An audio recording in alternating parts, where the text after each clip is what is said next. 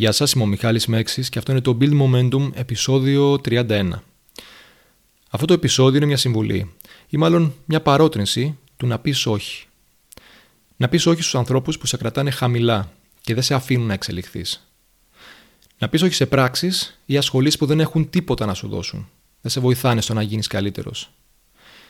Ή σε ασχολήσεις που σε κάνουν απλά να χάνεις τον χρόνο σου. Αυτές είναι διαφορετικές για τον καθένα, αλλά Όλοι μας ξέρουμε ω ένα βαθμό πότε χρονοτριβούμε και πότε είμαστε παραγωγικοί. Να πεις λοιπόν όχι στο ανθυγιεινό φαγητό, στην υπερβολική χρήση των social media και γενικότερα σε τέτοιου είδους ερεθίσματα που δεν σε κάνουν καλύτερο ψυχικά και σωματικά.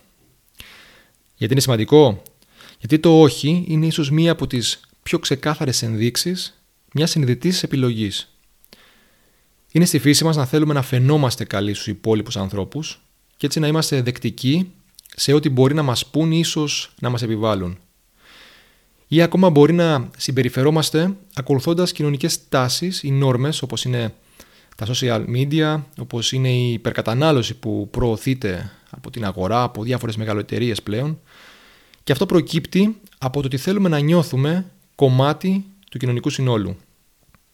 Το όχι λοιπόν είναι μια συνειδητή απόφαση. Είναι μια αντίθεση που φανερώνει τον δικό σου σκοπό και τη δική σου φιλοσοφία. Έχει λοιπόν αυτά τα δύο πράγματα στο μυαλό σου. Ένα. Όταν λες όχι, ανοίξει την πόρτα στο ναι. Ένα όχι στο junk food σηματοδοτεί το ναι στην υγιεινή διατροφή.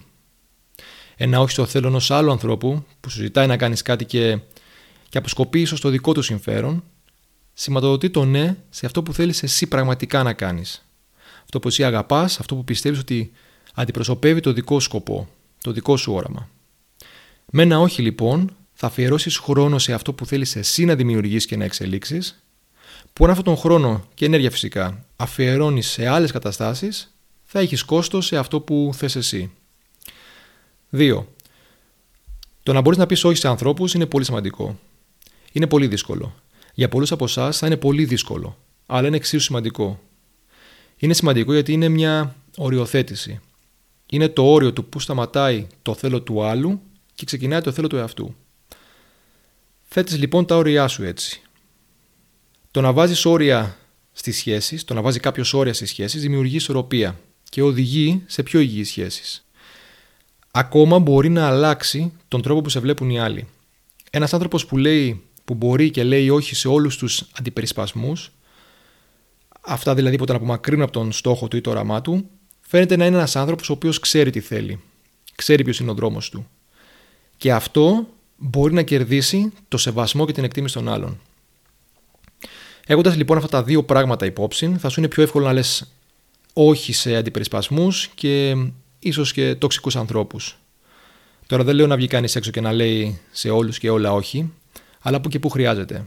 Γενικότερα η βιβλιογραφία υποδεικνύει ότι το να λες όχι έχει θετικό αντίκτυπο στην ψυχική υγεία και στις σχέσεις. Είναι ένας παράγοντας για μια πιο υγιή σχέση με τον εαυτό σου και κατά συνέπεια μια πιο υγιή σχέση με τους γύρω σου. Ευχαριστώ που παρακολουθήσατε, ελπίζω να σας άρεσε και τα λέμε στο επόμενο επεισόδιο.